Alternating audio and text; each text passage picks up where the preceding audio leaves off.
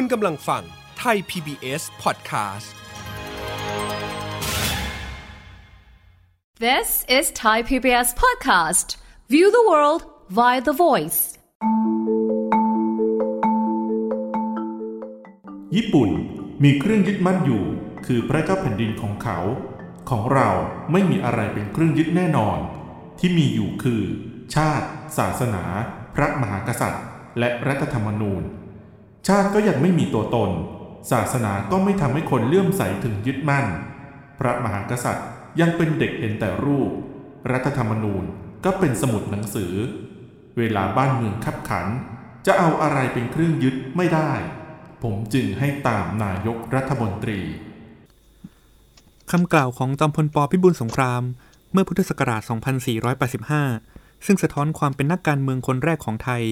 ที่ทำให้คำว่าผู้นำ กลายเป็นคำในความหมายของการเมืองไทย รอยจารึกบันทึกสยาม กับกสิดิตอนันทนาธร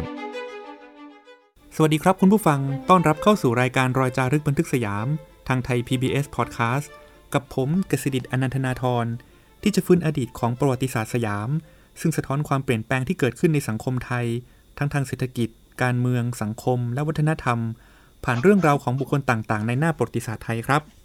คุณผู้ฟังครับจอมพลปพิบูลสงคราม ไม่เพียงจะเป็นนายกรัฐมนตรีที่ดำรงตำแหน่งยาวนานที่สุดราว 16 ปีเท่านั้น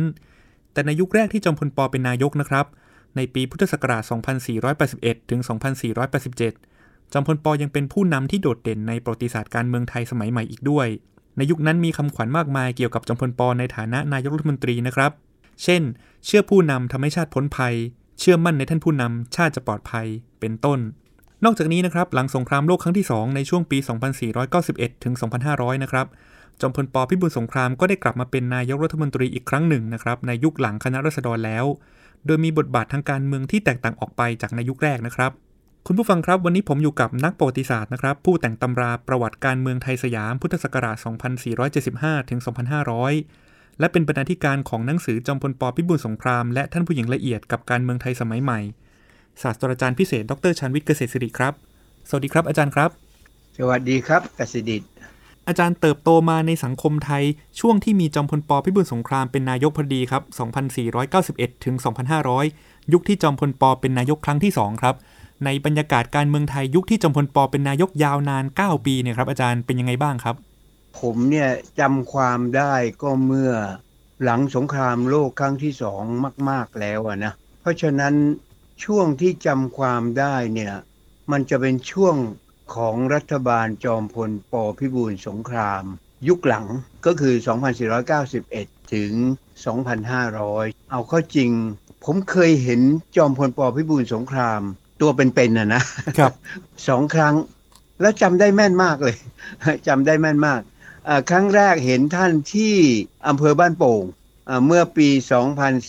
2497 มันเกิดไฟไหม้ใหญ่มากเลยที่อำเภอบ้านโป่ง ตอนนั้นผมอายุ 13 เลย ผมจะอายุ 13 14 ยังไม่ได้เข้ามาชุบตัวในกรุงเทพนะ ยังพูดเหน่อแบบคนบ้านโป่งอยู่ เรียนที่นั่นนานมาก เรียนโรงเรียนคาทอลิกอะโรงเรียนนารีวุฒิแล้วก็เรียนโรงเรียนสารสิทธิ แล้วเมื่อเหมือนมันเกิดไฟไหม้เมื่อปี 2497 เนี่ยผมเห็นจอมพลปพิบูลสงคราม คือท่านเนี่ยไปให้ขวัญและกำลังใจชาวบ้านโป่ง ในตอนนั้นนะเป็นภาพที่จำได้แม่น แล้วอีกครั้งหนึ่งต่อมาเนี่ยผมว่าผมมาดูละครเรื่องอนุภาพพ่อขุนรามคำแหง แม่ผมเนี่ยเป็นกลุ่มผู้นำของสตรีในต่างจังหวัดอะ พวกบรรดาสมาคมของพวกผู้หญิงชั้นนำทั้งหลายนะฮะก็จะรวมตัวกัน แล้วก็มาดูละครเรื่องอนุภาพพ่อขุนรามคำแหง ซึ่งเล่นที่โรงละคร รู้สึกจะเป็นสนามเสือป่า ปัจจุบันนั้นอยู่ติดติดๆกับพระบรมรูปทรงม้า ตรงนั้นเคยเป็นสำนักงานของพวกกลุ่มวัฒนธรรมละครอะไรเนี่ยมันการเล่นละครเรื่องอนุภาพพ่อขุนรามคำแหงก็ จะแสดงที่นั่นจำได้ว่าเห็นจอมพลปพิบูลสงครามกับท่านผู้หญิงละเอียดเนี่ยมายืนดูละครด้วย มายืนอยู่ข้างหลังโรงเลย ไม่ได้เข้ามานั่ง แต่มายืน ต้องบอกว่าประทับใจนะเพราะว่าจอมพลปพิบูลสงครามเนี่ยท่านเป็นคนที่แต่งตัว เนียบมากๆ จะใช้เสื้อสูทสีอ่อนๆสีออกเทาๆฟ้าๆอะไรทำนองนั้นนะบางครั้งก็จะใช้สูตรสีขาว ก็เรียกว่าผมผมเติบโตมาในยุคนั้นนะครับ แปลว่าอาจารย์เห็นจอมพลปพิบูลสงครามสองครั้งแบบประทับใจ แสดงว่าจอมพลปพิบูลสงครามก็มีบารมีหรือมีออร่าพอสมควรใช่ไหมครับ คนรุ่นที่เป็นผู้นำคณะผู้ก่อการเปลี่ยนแปลงการปกครองปฏิวัติ 2475 เนี่ย เป็นคนที่เรารู้สึกว่าด้านหนึ่งเขามีความรู้ คนพวกนี้เรียนเก่งมากๆ แล้วก็มีความมั่นใจในตัวเอง กิริยามารยาทซึ่งดูแล้วดีฮะ มันดูแล้วดูแล้วมันมันเป็นอารยะพูดครั้งแรกที่ผมพบกับท่านปรีดีพนมยงค์เนี่ยท่านอายุมากแล้วนะครับ เมื่อปี 1970 แปลว่าปี 2513 เมื่อท่านย้ายจากเมืองจีนไปอยู่ปารีสอะตอนนั้นท่านก็อายุเยอะแล้วอะแต่จำได้ว่าก็ประทับใจอีกอะเรื่องของการพูดการจาการให้เหตุผลอะไรเนี่ย มีวัฒนธรรมอะครับ ต้องต้องใช้คำนั้นนะครับ เวลาเราพูดถึงจอมพลปพิบูลสงครามครับมีการดำรงตำแหน่ง 2 ยุคนะครับยุคแรกช่วงก่อนสงครามโลกครั้งที่ 2 กับยุคหลังเนี่ยหลังสงครามโลกครั้งที่ 2 ไปแล้ว บทบาทของการเป็นนายกรัฐมนตรีของจอมพลปใน 2 รอบนี้มีความแตกต่างกันอย่างไรบ้างครับอาจารย์ แตกต่างกันอย่างมาก เพราะว่าในยุคแรกเนี่ยมันเป็นยุคที่กำลังจะเกิดและเกิดสงครามโลกครั้งที่สองญี่ปุ่นบุกไทยต้องเป็นพันธมิตรกับญี่ปุ่น ประกาศสงครามกับอังกฤษและ อเมริกา อันนั้นเป็นรัฐบาลจอมพลปพิบูลสงคราม เพราะฉะนั้นเนี่ยอิทธิพลของลัทธิทหาร อิทธิพลของสิ่งที่เราเรียกว่าลัทธิฟาสซิสต์นะฮะลัทธินาซีฟาสซิสต์เนี่ยมันแรงมากๆนะครับเพราะฉะนั้นเนี่ยในแง่ของการเมืองเนี่ยเรามักจะมองจอมพลปพิบูลสงคราม ยุคแรกเนี่ยว่าเป็นนาซีฟาสซิสต์แต่ผมคิดว่าในตอนหลังเนี่ยเมื่อศึกษาลงไปจริง ๆ แล้วเนี่ย ผมคิดว่าคนในยุคนั้นเนี่ยถูกกระแสของการเมืองระหว่างประเทศ ซึ่งนาซีฟาสซิสกำลังแรงเนี่ยขึ้นมา เพราะฉะนั้นเนี่ยเราจะพบอิทธิพลลัทธิเหล่านี้ในตัวของผู้นำไทย ไม่ว่าจะอยู่ในปีกของฝ่ายอนุรักษ์นิยมไม่ว่าจะอยู่ในปีกของฝ่ายเสรีนิยมอยู่ไม่น้อย เพราะฉะนั้นเนี่ยเราต้องมองบริบทของการเมือง ระหว่างประเทศเราถึงจะเข้าใจการเมืองภายใน ไม่งั้นเราจะมอง เพียงด้านเดียว ผมเองเคยมองเพียงด้านเดียวมาก่อน ในแง่ที่มองจอมพลปพิบูลสงครามเนี่ยลบมาก ๆ เลย แต่ว่างานศึกษาในตอนหลังโดยเฉพาะอย่างยิ่งงานของอาจารย์กอบเกื้อสุวรรณทัศน์เพียรเธอเคยเป็นอาจารย์ประวัติศาสตร์ที่มหาลัยเชียงใหม่ เธอเขียนหนังสือเกี่ยวกับจอมพลปพิบูลสงครามนะครับ เธอวิเคราะห์เรื่องเกี่ยวกับจอมพลปพิบูลสงครามเนี่ย ซึ่งผมอ่านแล้วเนี่ยผมก็รู้สึกว่าเออใช่ฮะ เรามองเพียงแค่ภาพในประเทศกับภาพที่ถูกสร้างขึ้นมา โดยฝ่ายตรงข้ามของจอมพลปพิบูลสงครามเนี่ยไม่พอ ผมก็เลยตอนหลังพูดตรงๆ ผมก็เปลี่ยนใจในการมองจอมพลปพิบูลสงครามนะครับ แล้วเมื่อเรามาถึงยุคจอมพลปพิบูลสงครามยุคหลัง คือแปลว่า 2491 ถึง 2500 ตรงกับสมัยของสงครามเย็น โลกมันแบ่งค่ายเป็นเสรีประชาธิปไตย กับค่ายสังคมนิยมคอมมิวนิสต์ ทางฝ่ายนี้ก็มีอเมริกา มีนาโต มีซีอาโตจำได้ไหมครับ ประเทศไทยก็เป็นศูนย์กลางของซีอาโตสำนักงานอยู่ตรงที่เป็นที่ตั้งของกระทรวงการต่างประเทศปัจจุบันนะเพราะฉะนั้นเนี่ยกระแสของการเมืองระหว่างประเทศของสงครามเย็นเนี่ยมันทำให้นโยบายของในรัฐบาลจอมพลปพิบูลสงคราม ครั้งที่สองเนี่ย มันก็เอียงไปเข้ากับทางฝ่ายอเมริกาและซีอาโตเอาเข้าจริงแล้วเนี่ยถ้าเรามองนะ มันแปลว่านโยบายของรัฐบาลไทย สมัยหนึ่งคือปอพิบูลสงครามหนึ่งกับอีกสมัยหนึ่งปอพิบูลสงครามสองเนี่ยเข้ากับฝ่ายไหน ผมว่าถ้าคนที่เรียนรัฐศาสตร์การทูตรัฐศาสตร์การระหว่างจะประเทศจะบอกว่า อ๋อนโยบายของไทยเหรอ เป็นแบมบูดิปโลมาซีคือดูว่าจะเข้ากับฝ่ายไหนนะฮะ ถ้าเรามองกลับไปอีกประวัติศาสตร์อันยาวนะฮะ long history มองประวัติศาสตร์แบบลองดูเร่แบบงานเขียนของอาจารย์ผาสุกพงษ์ภัยจิตกับงานของอาจารย์คริสเบเกอร์เนี่ยเราดูกลับไปนะครับ ในสมัยรัชกาลที่ 4 ที่ 5 ที่ 6 ดูแล้วเนี่ยสยามประเทศในตอนนั้นใช่ไหมฮะยังไม่ได้เปลี่ยนชื่อเป็นประเทศไทยอะมีนโยบายอะไร b บมบูดิปโลมาซีคือไผ่นะฮะ เป็นต้นไผ่ที่ลู่ตามลม เราลู่ตามลมอะไร ลู่ตามลมอังกฤษครับ เพราะฉะนั้นเนี่ยก็นิยมชมชื่น ปฏิรูปทำอะไรหลายอย่างด้วยการลอกเรียนจากอาณานิคมของอังกฤษในอินเดียก็ดีในพม่าก็ดี ในสิงคโปร์ก็ดีนะฮะ รวมทั้งไปดูงานจริง ๆ ในลอนดอนในยุโรปเลยอะไรทำนองนั้นนะ ผมก็คิดว่านโยบายของจอมพลปพิบูลสงครามสองสมัยเนี่ยก็ยังเป็นสมัยที่เป็นประเทศไทยแล้ว แต่ก็ยังไม่เปลี่ยนนะครับ จากการที่บอกว่าประเทศเล็กๆ อย่างเรา มันจะไปต้านประเทศใหญ่ ๆ ได้ไง ถ้าอยู่อยากจะรักษาความเป็นตัวของตัวเอง เป็นเอกราชได้ ต้องอิงกับมหาอำนาจ ผมว่าผมก็เปลี่ยนวิธีมองแล้วนะครับจากการที่มองขาวกับดำผมว่าเอ๊ะมันไม่ใช่อะ มันเป็นเทาๆซะมากกว่าอา จารย์ได้ชี้เห็นแล้วนะครับว่าบทบาทของการเมืองระหว่างประเทศก็ส่งผลโดยตรงต่อการเมืองภายในประเทศนะครับ หน้าที่ของรัฐบาลอย่างจำพลปพิบูลสงคราม ในการรักษาผลประโยชน์ของชาติเป็นสำคัญเนี่ยก็ต้องลู่ไปตามลมแล้วแต่สถานการณ์จะว่าอย่างนั้นก็ได้นี่นะครับ ในช่วงแรกก็เป็นแบบหนึ่งในช่วงหลังก็เป็นอีกแบบหนึ่งเวลาเราผมว่าไม่ไกลจากตัวเลยฮะปัจจุบันเนี่ยฮะลองดูปัจจุบันก็ได้นะ เอาก็จริงแล้ว เอียงไปอยู่กับจีน เต็มที่เลย หรือ ต้องรักษาระยะห่างไว้ระดับหนึ่ง และยังต้องรักษาไมตรีกับอเมริกาเอาไว้อีกด้วยหรือเปล่า ผมว่าดูปัจจุบันนี้ก็ได้นะ ผมว่าลองลองนั่งคิดดูอะถ้ามองเป็นขาวเป็นดำเนี่ย ผมว่าบางทีเจ๊งครับ เวลาเรามองประวัติศาสตร์ ข้อดีของการศึกษาจากอดีตคือแบบนี้นะครับ เราจะเห็นทั้งข้อดีและข้อเสียจุดเด่นและจุดด้อย มันไม่มีอะไรขาวร้อยเปอร์เซ็นต์ไม่มีอะไรดำร้อยเปอร์เซ็นต์เนี่ยนะครับชีวิตมนุษย์ก็เป็นแบบเทาๆ อย่างที่อาจารย์ชันวิทย์บอกกับเราครับ อาจารย์ครับ จอมพลปพิบูลสงครามเป็นนายกรัฐมนตรีในช่วงยาวนานประมาณ 16 ปี รวม 2 สมัยแล้วเนี่ย ก็อยู่บนความยากลำบากของการเมืองระหว่างประเทศในการเมืองในประเทศก็มีความพยายามในการปฏิวัติรัฐประหารจอมพลปอยู่หลายครั้งเหมือนกัน อะไรเป็นจุดเด่นหรือข้อพิเศษของจอมพลปครับที่ทำให้จอมพลปเป็นผู้นำที่มีความโดดเด่นอย่างมากเลยในประวัติศาสตร์การเมืองไทยสมัยใหม่ครับ อาจารย์ ผมว่าปัญญานะเราปฏิเสธไม่ได้นะครับว่าคนรุ่นนี้เนี่ย เป็นคนเก่ง เขาเรียนเนี่ยทหารเขาก็ได้ที่หนึ่ง เขาเรียนเรื่องของกฎหมายความยุติธรรม เขาก็ได้ที่หนึ่งอะไรเงี้ย เพราะฉะนั้นเนี่ยผมว่าปัญญา แล้วมันเป็นปัญญาของคนซึ่งต้องต่อสู้ไม่น้อยนะครับ ผมคิดว่ามีปัญญาอย่างเดียว ถ้าเผื่อไม่มีโอกาส มันก็ไม่สามารถจะทำอะไรได้ เขามีปัญญาและในที่สุดแล้วเนี่ย เขาก็สร้างโอกาสให้กับตัวของเขาเอง ถ้าจะพูดไปนะ สิ่งหนึ่งซึ่งผมคิดว่า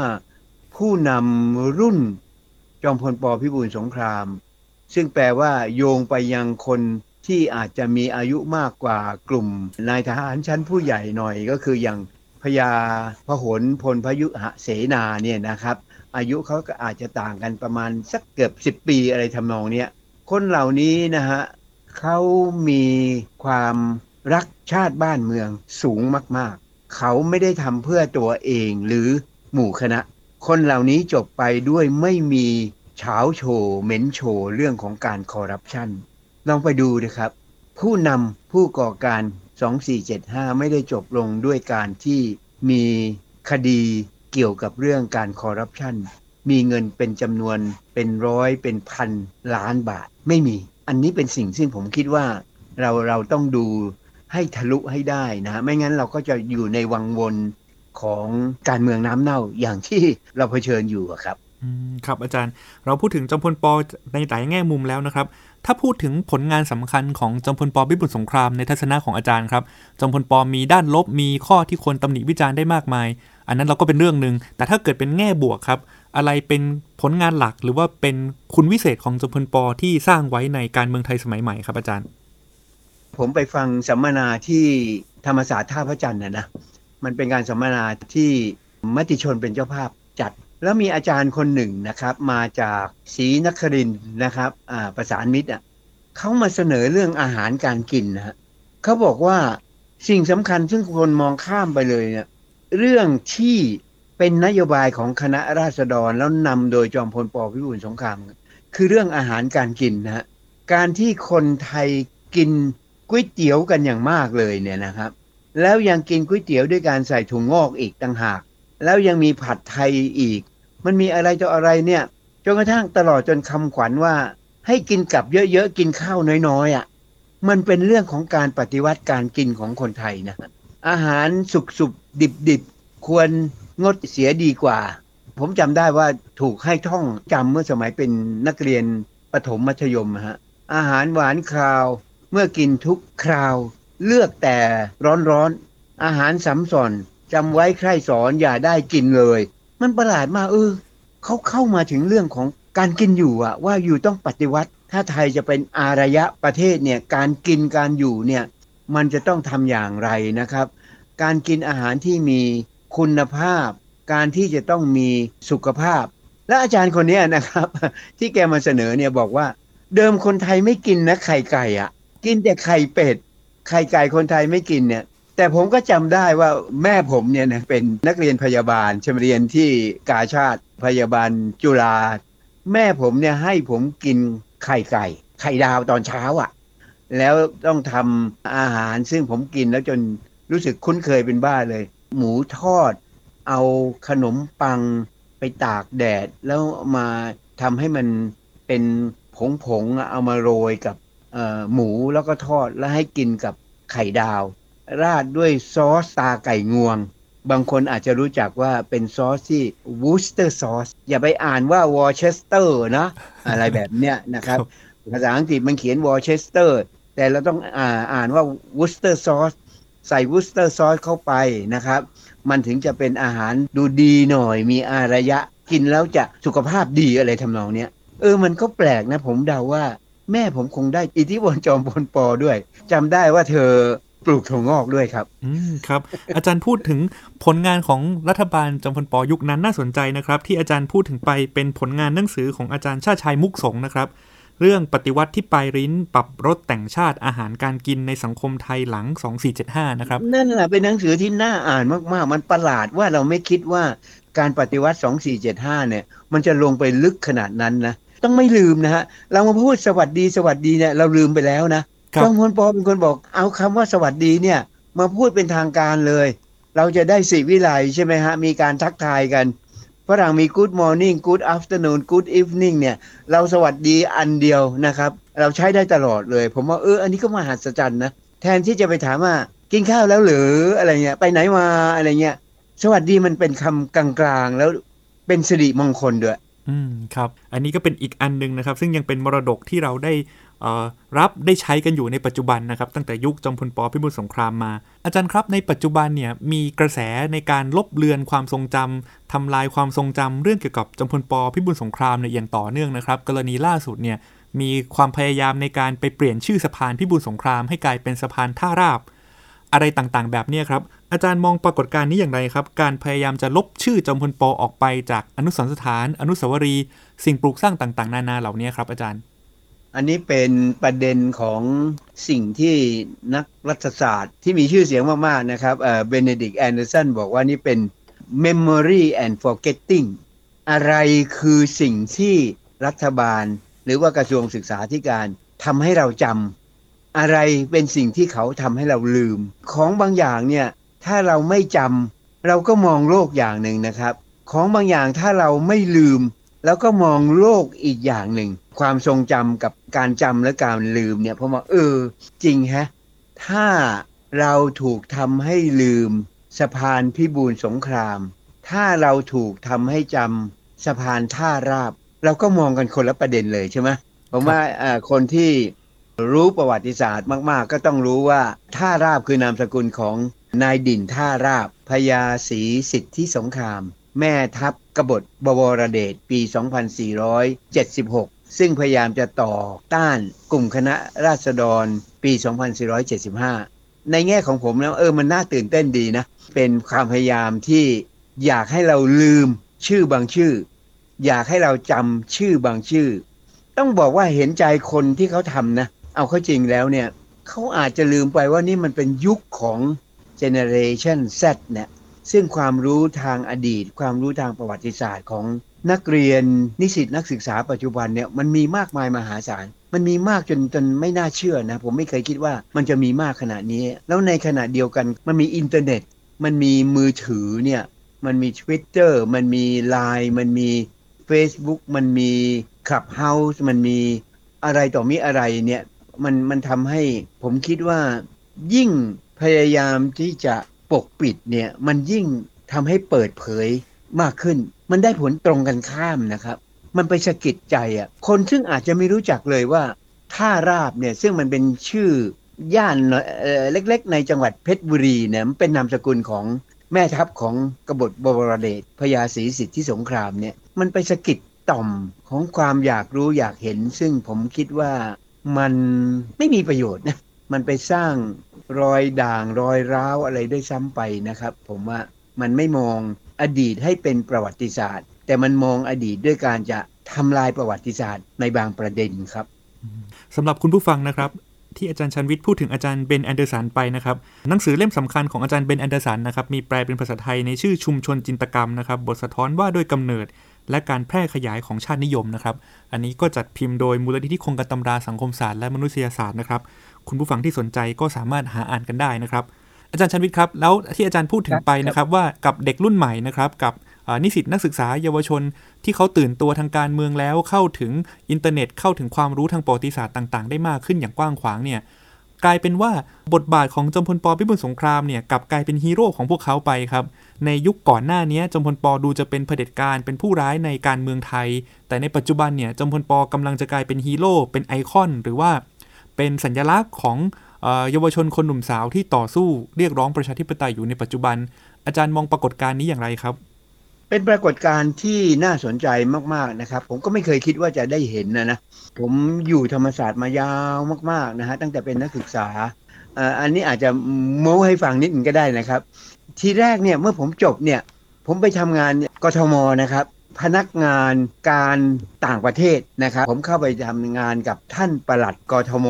คุณหญิงนันทกาสุประภาตนันนะครับ ท่านเป็นผู้ใหญ่มาก ๆ เลยของกทม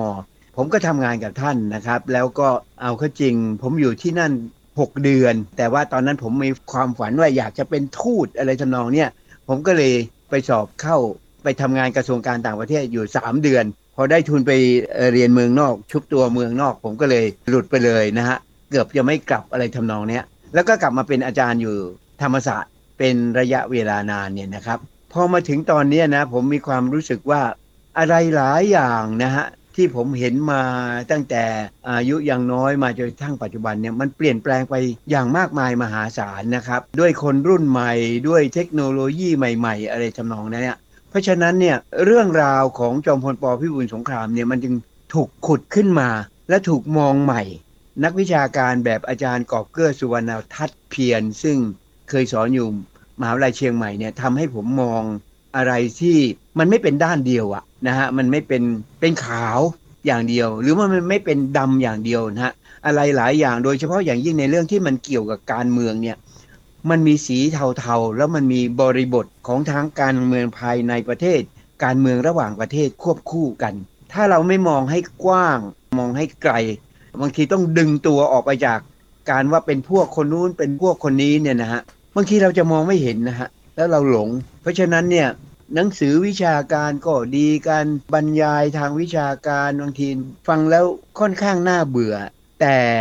มันจะต้องมีความเป็นวิชาการความเป็นที่เป็นเพียงแค่